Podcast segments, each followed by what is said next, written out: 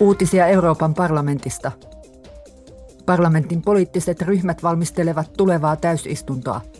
MEPit keskustelevat ja äänestävät ensi viikolla luonnon ennallistamista koskevasta laista, EUn sirusäädöksestä sekä toimittajien ja ihmisoikeusaktivistien suojelusta perusteettomilta oikeuskanteilta.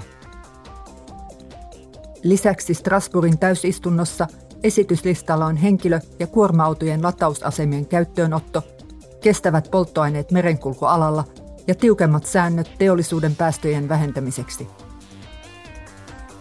Esityslistalla on myös ulkomaista sekaantumista kaikkiin Euroopan unionin demokraattisiin prosesseihin käsittelevän erityisvaliokunnan lopullinen mietintö.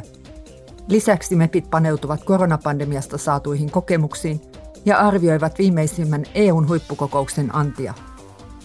Uutiset toimitti Euroopan parlamentti